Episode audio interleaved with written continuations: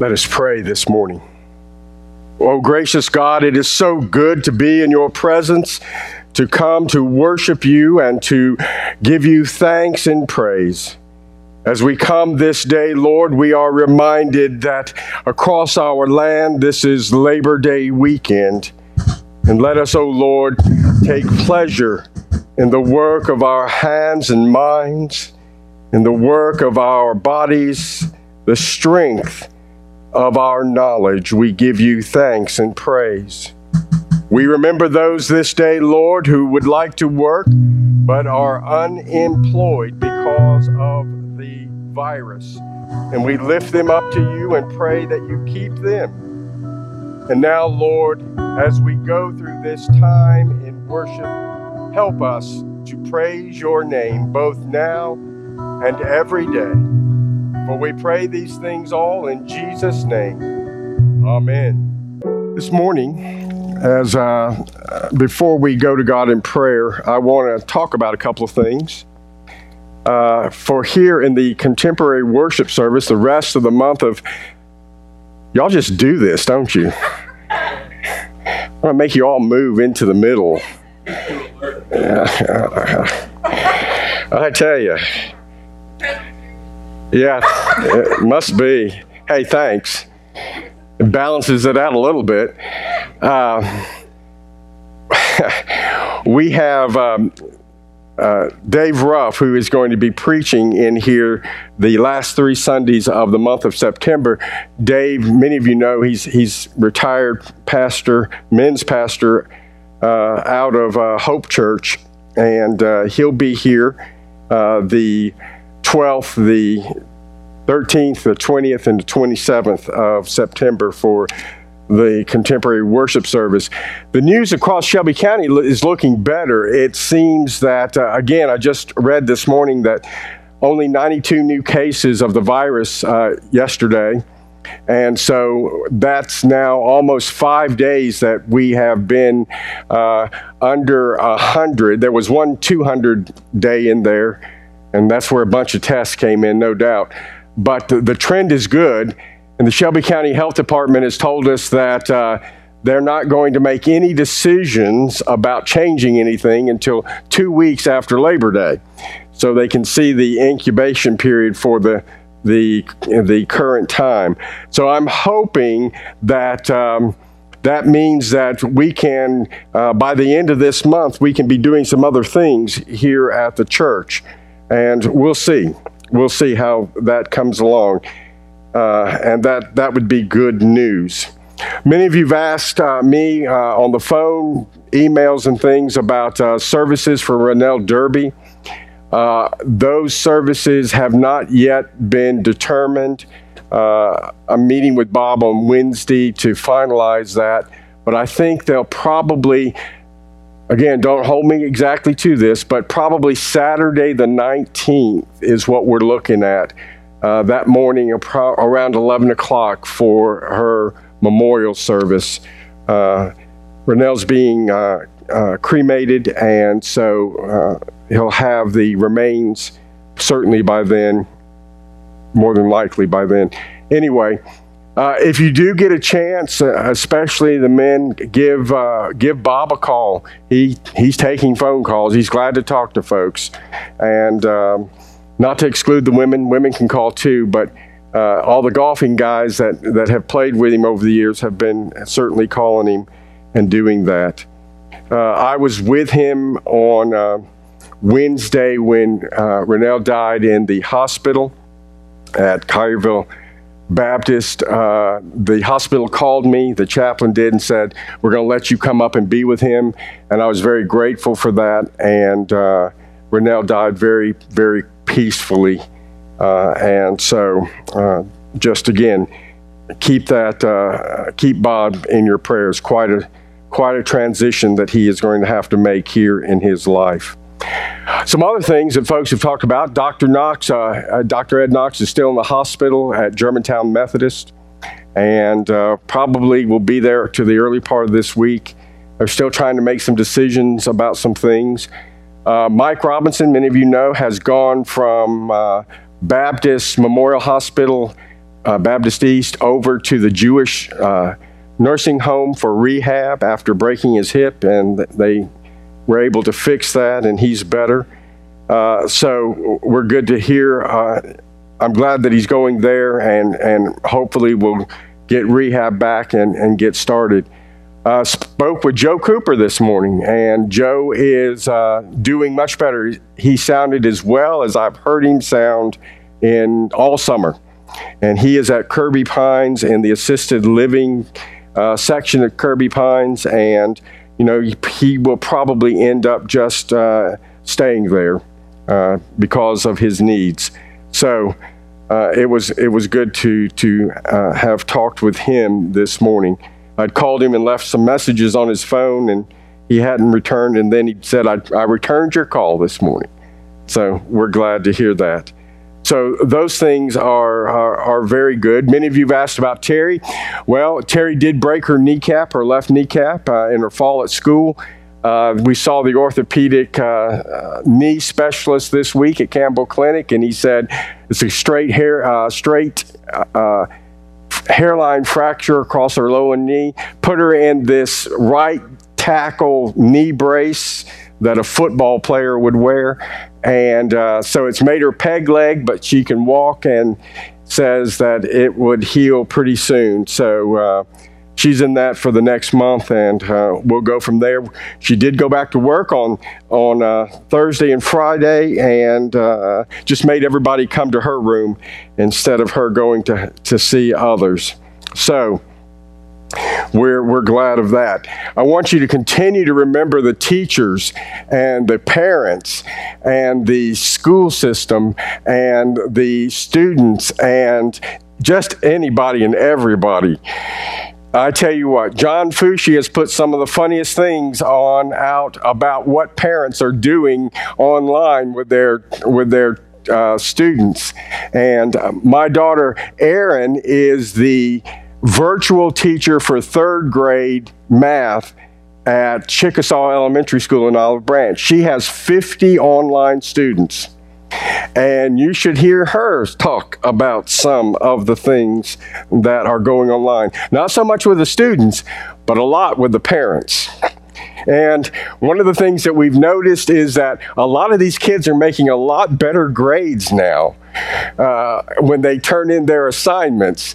And we've come to figure out that uh, certainly parents are filling out their assignments and sending them in. So there will be a lot to catch up following that. It's just it's just one of those things. No, they did not. They did not. so, uh, just just all sorts of things. Now, of course, you know, across our land, uh, many of our cities remain in tumult and remain uh, just, it seems like, uh, a reoccurring theme night after night after night with the protests that turn into riots, that turn into uh, destruction of, of property and in some cases loss of life and injury. And certainly we need to continue to be in prayer for our nation in that regard. Uh, this election is, is less than two months away, and it's going to be the longest quick two months you've ever seen. Um, and uh, just, you know, it, it's, it, it, it's unfortunate that it had to occur in a pandemic year, but it did, and we're dealing with it. So, lots of things. So, if you would bow your heads with me, let us go to the Lord our God in prayer. Well, gracious God, as we come to you this morning for our church family, we pray for many. We pray for Bob Derby this morning, Lord, as he mourns the loss of his wife of 47 years. And we just pray that you would comfort him and grant him a peace during these days of, of transition and these days of moving from being a married man to a widower. And so we lift him up. We pray for others who are in the hospital or who are in rehab facilities, and we pray for those in, in retirement and nursing facilities. And Lord, we just lift them up to you, and we pray your healing hand to be present with them during these times, and that you would be a source of hope and comfort to those who have been literally locked away from being with others. We just lift them up to you and we pray for them all this day. We pray, Lord, for our country and for the difficulties going on across the land, for the racial issues that are still simmering and still being played out in so many places. We pray for cities that have had the experience of protest and, and have had riots and have had destruction, have had injury and loss of life. And Lord, we just pray that your power to come across the land and to reconcile people and to bring people together where they could talk and work things out as opposed to clash in violent clashes. We pray these things this day, mighty God. We pray for this, our nation, as education is resuming across the land, especially for locally for our children in school, some at home, some are in school part time and at home part time. We pray for colleges and universities and others that have gathered students together. And Lord, we just ask that you give everyone a great deal of patience and understanding and long suffering. We pray for teachers who are confronted with trying to teach virtually and in person. We pray for students who are trying to figure out how to turn in assignments online. We pray for parents who are trying to cope with all of this and work. So much going on. So, Lord, just help us through this time. Help us to persevere, knowing that everything won't be done right, everything won't be accomplished in an orderly manner. But, Lord, let us continue to work towards a positive result of this time. We pray, Lord, for those scientists and researchers and medical professionals of all kinds who are working on vaccines and treatments for the virus. And we continue to pray, Lord, that you will make their work fruitful and that good things will come from that. We pray, Lord, and give you thanks that so many people now are wearing masks and they're taking precautions and they're doing what needs to be done to bring down numbers. And we pray, Lord, that that would continue and that from this holiday weekend that our numbers would not go up, that they would continue to shrink. We pray for that. We pray for those around the world. We pray for those in Brazil where they're still fighting every day in the cities, the villages, the towns against the virus, in Mexico and India where the numbers keep growing exponentially. We pray for other parts of the world that continue to endure and fight the virus. We pray for your church and we ask, O oh Lord, that your church be a shining example of hope during this time. We pray these things and we lift them all this day. And we ask that you answer and that you help us in every way, Lord, through Jesus Christ, your Son, our Savior. Amen and amen. Well, this morning, um, if you will, and with your telephones, your Bible, whatever you have, uh, we're looking at the Gospel of Mark in chapter 9. You turn to that. And we're going to begin at verse 14 and read through verse 29. Now let me let me talk a little bit about this before we get started this, this is chapter 9 is the, the second half of the Gospel of Mark. It's the second half. We had the first eight chapters, and at the end of the first eight chapters, we have the Apostle Peter who still a disciple at the time of Jesus, make the good confession when Jesus said, Well, who do you guys that I've called to be around me, who do you guys say that I am? And we learn that Peter is the first one to come out and say, Well, Lord, you're the Christ. You're the Son of God. You're the chosen one. And Jesus congratulates away, in a way, Peter in doing that. And uh, because nobody has told him that, but the Holy Spirit has helped Peter come to that understanding. And so he has done that. Then in chapter 9, we have one of the great events of the New Testament that we don't pay enough attention to, and that is the transfiguration of Jesus, where Jesus goes up on top of a mountain. He takes three of his disciples, many say his three closest disciples, Peter, James, and John, brothers James and John, and then Peter. And he goes up there, and while he is up on that mountain, kind of a cloud en- encompasses the top of the mountain, and Jesus' figure, his appearance is transfigured, and his skin becomes a, a burnished bronze, and his garments become ultra sparkly white, if you will. And he is joined by Moses and the prophet Elijah. And you have there symbolically gathered there Moses, the lawgiver, Elijah, the greatest of the prophets, and Jesus, the bearer of the gospel. You have the great, which is all of our Bible, these three figures gathered on top of this mountain. And so you have that at the beginning of chapter 9. First, you had at the end of 8, you have the great confession by his disciples, and now you have affirmation by the joining of Moses and Elijah, and also you have this just recognition that Jesus is not just a man, but he is the very Son of God. So Mark lays this out. And so it is a miraculous event.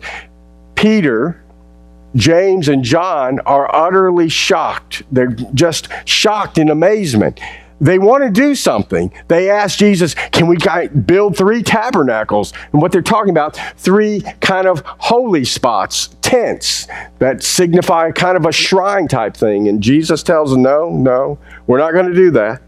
They go back down, and this is where we're going. They go back down and they join the others. The other disciples have been out. And then Peter, James, and John and Jesus come at verse 14. And this is where I want to pick up. When they came to the other disciples, they saw a large crowd around them and the teachers of the law arguing with them.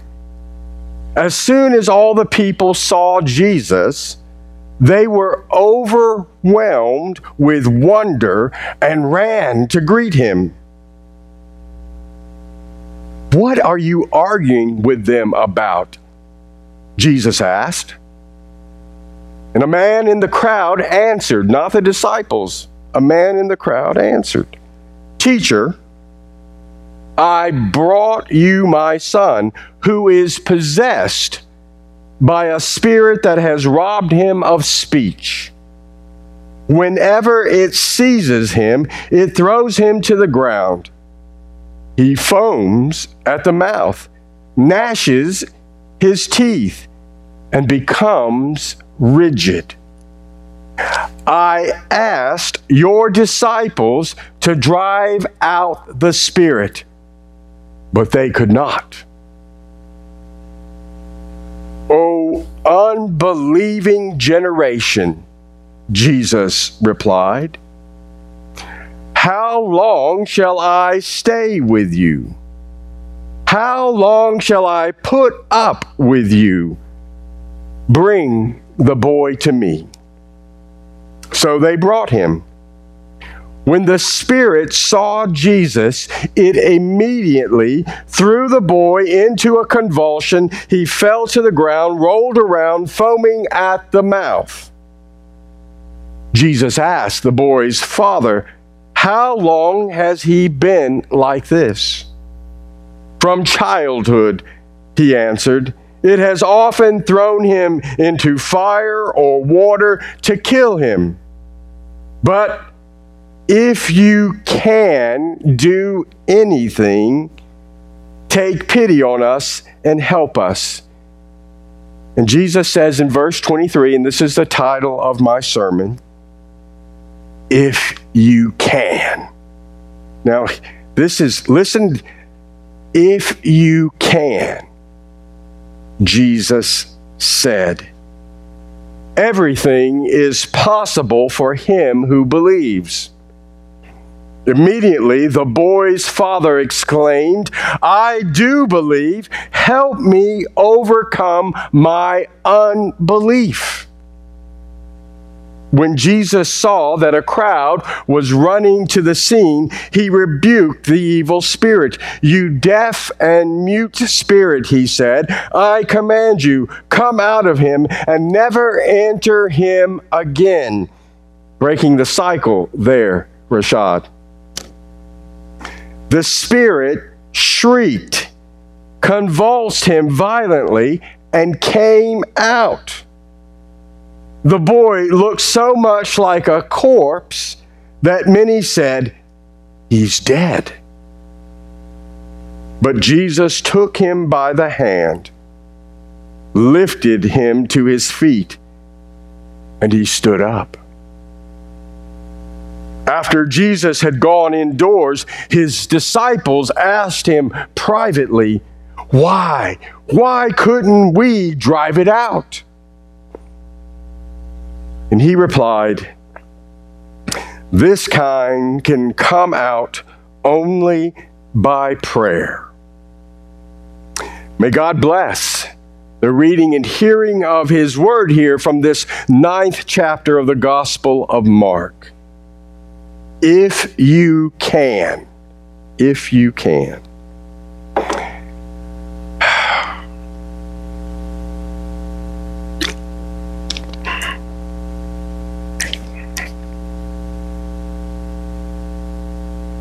Jesus had just had one of those great moments in his ministry. You know, he had many good moments and he had some very difficult and then in the as we get to the end he had very hard and tragic moments. But he had just experienced one of the great moments in his ministry on earth, this transfiguration.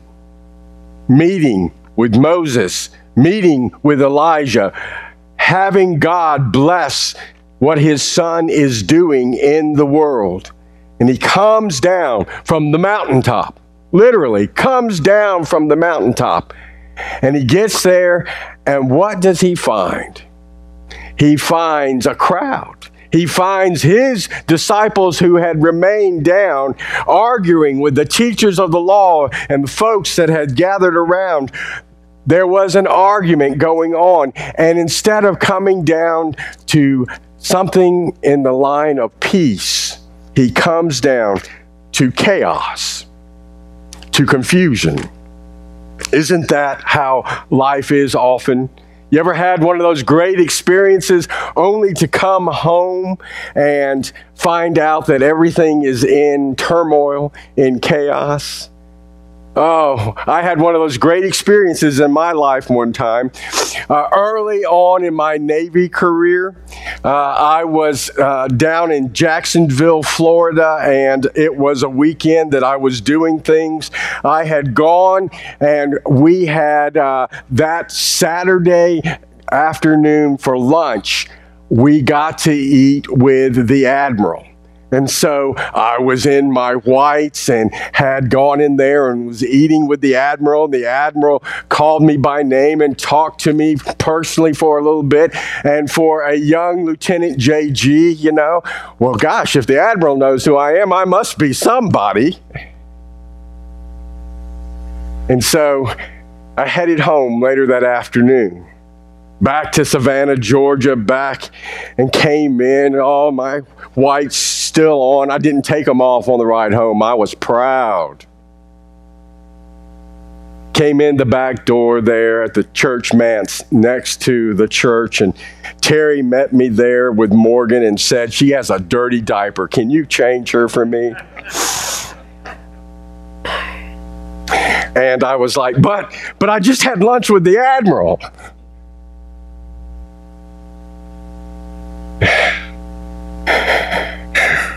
And so I went and changed Morgan's diaper and was brought down. Brought down from the mountain. And so Jesus, Jesus comes and he's trying to figure it out. And he's going, What is this commotion? And so finally, somebody in the crowd says, Hey, look, I brought my son here for him to be made well. Now we read this, and it's pretty obvious that this spirit, this evil spirit that has encompassed this man's son, comes in the form of convulsions, comes in the form of seizures, comes in the form of probably a congenital illness of some type that has been with the boy since he was born.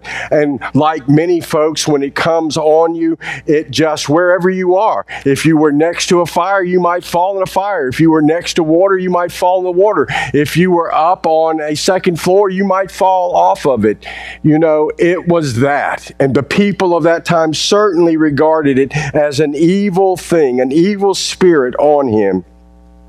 And he had brought him because he'd heard Jesus and his disciples were around. And so, since Jesus was up on the mountain, he asked the disciples, Can you do something for my boy? Can you drive out this spirit that causes him to do this? Basically, what they, he was asking them, make him well. Make him well. They couldn't do it. They couldn't do it. They probably gave it their best shot.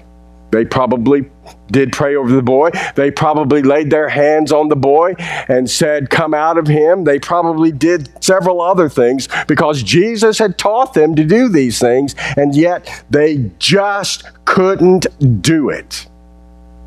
And so the teachers of the law said, Aha, uh-huh. And they were arguing, and there was going this back and forth. And then Jesus comes and he says, O unbelieving generation. Something that Jesus might say for us in our current time. O unbelieving generation. How long shall I stay with you? How long shall I put up with you? Now, hear that. O unbelieving generation, how long shall I stay with you? How long shall I put up with you? You hear a little frustration in Jesus' voice? Do you hear a little bit of this? These folks, I don't know what to do with these folks. They don't believe anything. That's what he's saying here. You know, every now and then you get Jesus where you see him. You see that little human side of Jesus coming out and saying,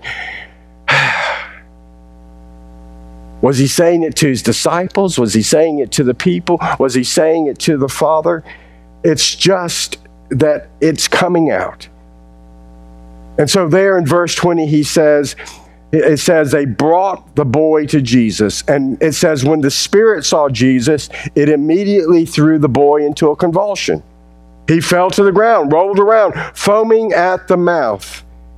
Jesus asked the father, How long has he been like this? Since he was a child. So, really, really, his whole life. Let's say he's an older kid now, maybe a teenager, whatever, but he's been like this. He has been gripped by this. And then the father says to him at the end of verse 22, he says, But if you but if you can do anything, take pity on us and help us. Now, listen to that. If you can do anything for us, if you Does he know who he's talking to? Really? If if if you can do anything, well, you could pick him up off the ground and say, I can't do anything. But again, Jesus, Jesus in verse 23, and here it is. And you know, when you translate something, you don't necessarily get the force of it. But here it says, if you can, this is Jesus. I can hear him saying it rhetorically to himself. If you can, seriously, if you can,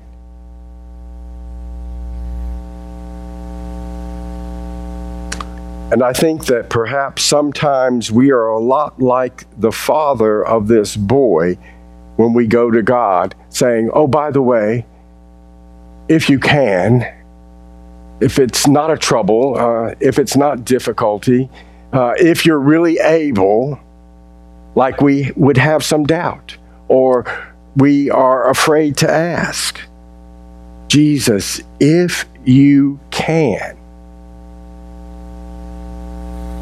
And then Jesus says, Everything is possible for him who believes. That's what he says.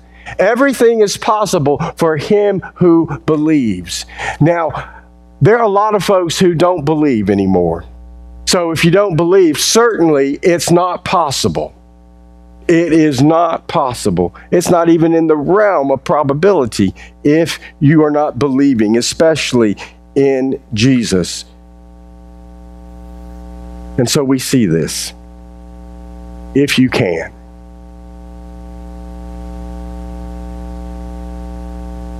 We are at a time right now when there are a lot of things, well, I don't know what we're going to do. I can't tell you how many times I have said that phrase to the point that I hate it when I say it. Because it's like, I don't know. It's like saying to Jesus, if you can, do something about this.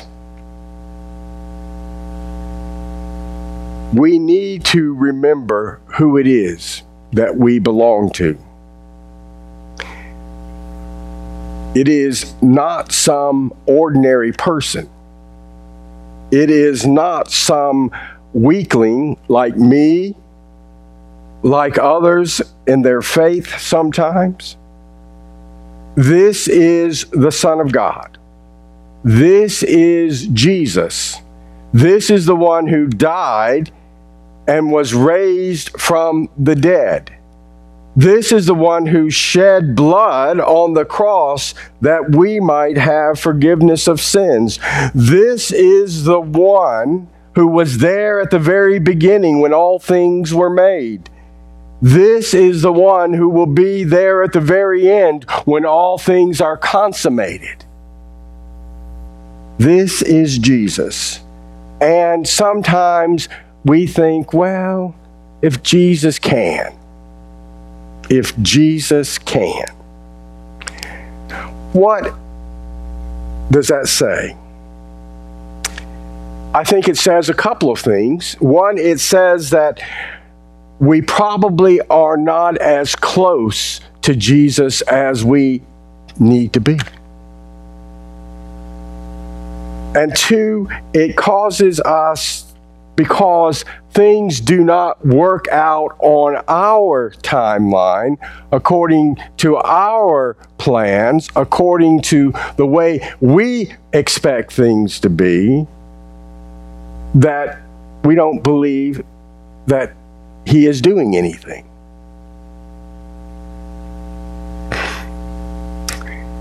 Now, this father of this boy learns quick. He learns quick. After he's asked Jesus this in verse 22, in verse 23, Jesus res- responds, and the guy heard the tone, the almost, let's say, indignation in Jesus' words. And in verse 24, it says, immediately, immediately, the boy's father exclaimed, I do believe. Help me overcome my unbelief. And if there is ever a petition to make to Jesus by anyone, perhaps it is this Father's petition. I do believe. Help me overcome my unbelief. You know, I don't know if there's a balance in us, a scale where you know when belief is is strong you know it's got the scale weighted down. Plenty of belief and there's very little unbelief. But sometimes it seems like that scale comes back and the unbelief begins dominating the belief aspect of our lives. This father recognizes this. He recognizes it. well I don't know. I don't know if I have faith or not. I don't know. I just know that you've said this. I believe you, Jesus. Now help me with all the unbelief I have in my life. And that is something that all of us, each and every day, we can grow. We can become stronger in the faith by saying, I believe help me with my unbelief. Because there are areas in each of our lives, there are areas in our congregation where sometimes unbelief is more powerful than belief. And so it's important. It's important for us to understand this. Sometimes it's just amazing there was a time in our congregation when we thought that we'll never pay this mortgage off. And who would have ever thought that in a pandemic year it would have been paid off? But it was the blessing of God. There are many other examples in our lives where a little bit of belief will go a long way. And there are plenty of examples where a lot of unbelief will keep us far from trusting and believing God is at work in our lives. Now, the boy is healed. The spirit is driven out. The brain is fixed. The body is transformed into healing. The boy is made well. That is apparent from this. Jesus heals the boy despite everything, despite his disciples failing, despite the arguing, despite the father's unbelief. All of this, Jesus still heals the boy. And when all of it is settled down, and everybody's going back to their homes. Jesus and his disciples, they go into one of the houses, and the disciples who had been there, who had kind of have disappointed. They were disappointed in him themselves. Maybe they were disappointed that Jesus didn't give them the right formula, didn't give them the right commands, didn't give them the right instruction. I don't know. But they, they want to ask. Why? Why couldn't we drive it out? And he replies, This kind can come out only by prayer.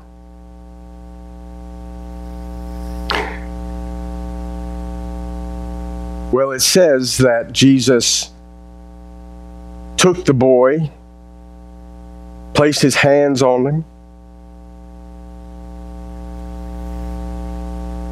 He rebuked the spirit. We would call that sort of an exorcism. The disciples couldn't do it. But Jesus tells them it could only come out by prayer. Now that tells us something.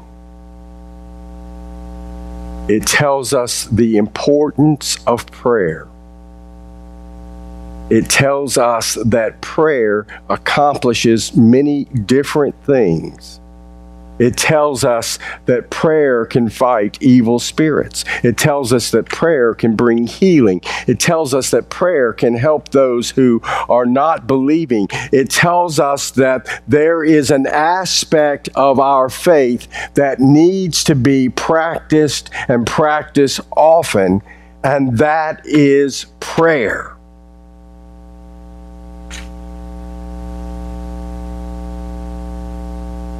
If God isn't asked? Will God act? Sometimes, yes, God will act. But sometimes we're called to pray.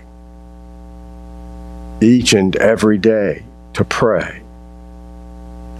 You know, sometimes it takes long days, weeks, months, and in some cases, years, decades of prayer for something to be accomplished. Many different times I have had accounts, people talking about how prayer accomplished something that they never thought would be accomplished. Where they prayed for a family member, literally sometimes for decades.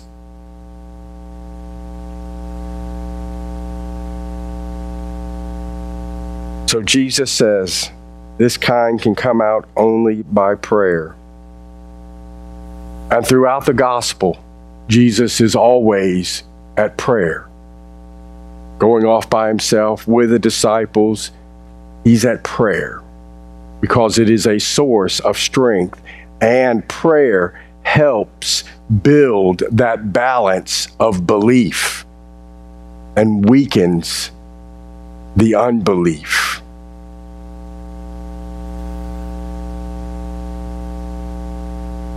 So let us not be like the Father who said, If you can do anything, because our Lord can do something. He is able to do all things. Let us never doubt that, but let us put that in the forefront of our thinking of our living, of our faith, knowing that Jesus, our Lord, is able. Well, thanks be to God who on this Sunday has let us see in this that He is indeed the one who can heal, who can fight evil, who can bring life out of that which is illness, who can make all things new. Amen. Amen. I want to thank all of you who have made a regular uh, practice of giving, especially online. This service is especially good at making your donations online, and I thank you for that. But just to demonstrate, I actually put a check in the, the offering basket this morning so that Jana would be surprised. so it's a good thing. Um, if you will, let me again pray, and I'll invite the, va- the band back up and we'll go to our closing song. But let us pray.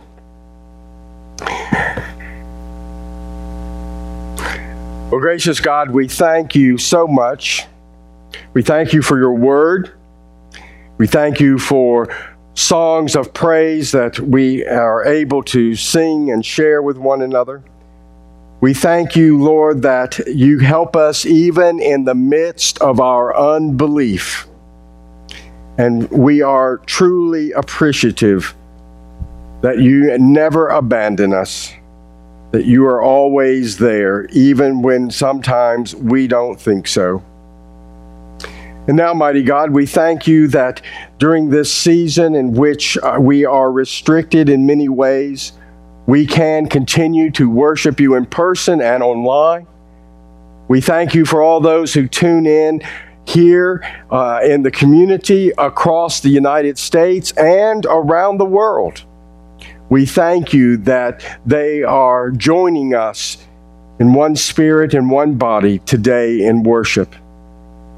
We especially pray your blessings this day upon Craig and Mary DeLille in Brazil, uh, upon Nick and Amanda Understall in Beirut as their family continues to recover from that great explosion there in the city. For other missionaries, we pray this day, Lord, that you would continue to bless the work for the gospel of Jesus Christ being done here and throughout every land and people in the world. We give our praise, and Lord, help us not ever to say, if you can, for we know you can. This we pray in your holy name. Amen. My friends, go from this place this morning in peace. Hold strong to your faith. Have your eternal hope in Christ Jesus while showing his love to all that you meet. And may the grace of our Lord Jesus Christ and the love of God the Father, the peace and fellowship of the Holy Spirit be upon you all this day and night. I pray forevermore. Amen.